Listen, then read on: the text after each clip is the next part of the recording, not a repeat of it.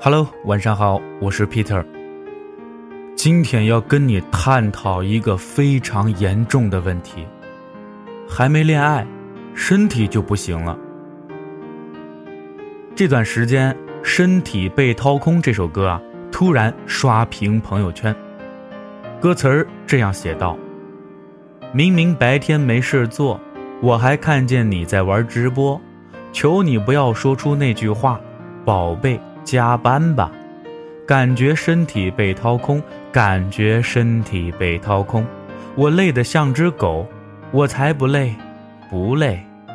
十八天没有卸妆，月抛戴了两年半，作息紊乱，我却越来越胖。起来征战北五环，起来征战北五环。我看着窗外的树影，难道？这就是我的青春吗？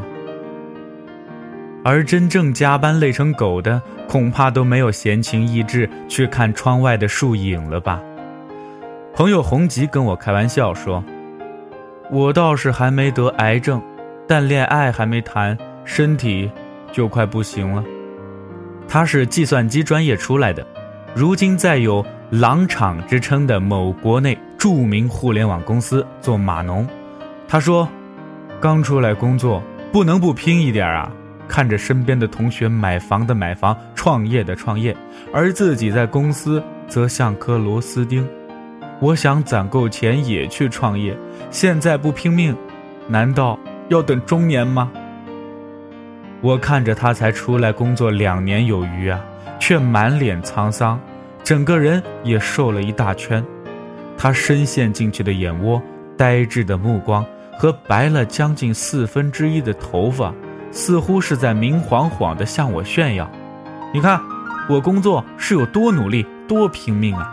我一个月的加班时间就比你一个月工作的时间还长呢。我说：“慢慢来，别急，累坏了身体，有钱也没用了呀。”他先是摇了摇头，然后冷笑道：“哼，你也知道我是怎么和他分手的。”我对他有多好，你也清楚。甚至在一次他生日聚会上，他当着你们的面说要好好珍惜我一辈子，说什么再也遇不到像我这样对他好的男生了。可后来呢，他还是和他那个开宝马的经理搞在一起了。哼，我现在拼命啊，好过下次再被同样的方式甩了。一时无言，我知道他有些偏激了。但却找不到理由让他慢下来，让他自己的身体能得到一个缓冲。恋爱还没谈，身体就不行了，这真的成了一个越来越流行的趋势了。我姐的儿子啊，也就是我侄子的街舞老师，年仅二十五岁，拿过很多个国内、省内街舞大赛的奖项，创办了自己的街舞培训中心。但就在他事业蒸蒸日上之时，他被确诊为咽喉癌晚期。我姐跟我说，他刚买了车，也买了房，但现在为了治病，又全搭进去了。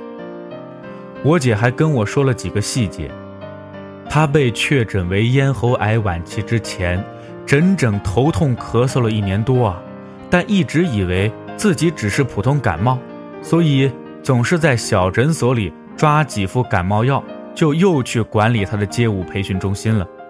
他是家中的独子，所以，在他不想接受长期化疗、放疗等痛苦的致癌疗程后，他父母以死相逼，把他一次次送进医院里，接受着不可能治愈其癌症的疗法。他现在脖子上、手上布满黑色的血管，没错。就是黑色的，这是放疗化疗的后遗症。头发在第三次化疗的时候就早都没了。现在他的病情还在持续恶化当中，虽然找的是广州最好的治疗癌症的专家，据他自己说，生不如死，却每个月依然要去医院接受放疗和化疗，因为他看不得其父母哭的样子。侄子有一次问我姐：“妈妈，杨老师呢？我好久都没有见过他了，我想让他教我。现在的老师好凶，杨老师对我可好了。只是谁也不知道，他心目中可好了的杨老师，永远都不能回来再教他跳街舞了。当然，除了一些极端的例子，大多数年轻的我们都只是身体不算太好，和癌症还远远沾不上边。我老妹啊，就总跟我抱怨。暑假实习力不从心，被他老板骂，还总跟我家人撒娇说不想去实习上班了，要好好休养几周。可我昨晚起来去客厅取水喝，还能看到他在自己房间里捣鼓着电脑，包着韩剧，逛着某宝。有一回吃晚饭的时候，我调侃他说：“要是你的黑眼圈能淡一点，脸上的痘痘啊。”能少几颗，准是个大美妞。学校追你的男生绝对能让你挑花了眼呐！我说完之后，他脸上虽然表现出不悦，可两眼放光，还是出卖了他。于是那一晚他十一点就睡觉了。但是，我那晚去上厕所，他房间里传来了伊丽丝的声音：“Darling, by a thread, come closer。” I don't bite。国家肿瘤中心的调查显示啊，除了环境因素的影响外，年轻人得癌症的最主要的几大因素分别是：长期熬夜不锻炼、不健康的饮食习惯、工作狂长期透支着身体、不善于调节情绪、不善于释放心情。前段时间我因为身体不适啊，住了好几天的院。还特地写了一篇文章，我们虽然年轻，但是身体差呀，警示自己。因为那个时候啊，医生告诉我说，你的体检报告显示你的身体素质相当于中年人的水平，再不好好珍惜自己啊，以后可就有的受了。